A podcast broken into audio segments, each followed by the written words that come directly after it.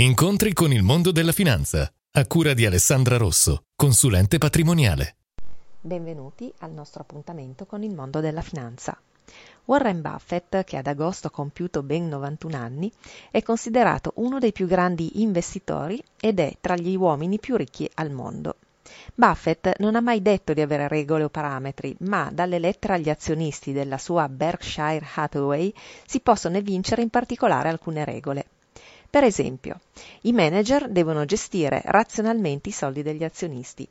Buffett, prima di investire in azioni di una società, se la studia e va anche a controllare se distribuisce i dividendi. Se i manager di quella società ritengono di non distribuirli perché li faranno rendere più della media di mercato reinvestendoli, va bene, ma se ritengono di non avere questa possibilità, è bene che li distribuiscano. Un'altra regola è che l'impresa deve aver evitato l'eccesso di debiti. Secondo lui, una società è buona ad avere in portafoglio nella misura in cui i debiti non sono troppo alti rispetto al cash flow che il suo business genera. Un'altra regola è che l'impresa deve aver performato in maniera consistente. Lui non considera solo gli utili che la società genera per azione, ma va a controllare proprio il guadagno sul capitale investito.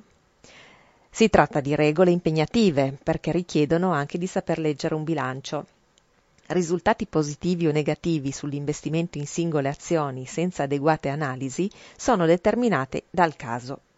E Warren Buffett, per diventare uno degli investitori più grandi al mondo, non lascia mai nulla al caso. Vi aspetto al prossimo appuntamento con il mondo della finanza. Alessandra Rosso, consulente patrimoniale. Visita il sito studioalessandrarosso.it.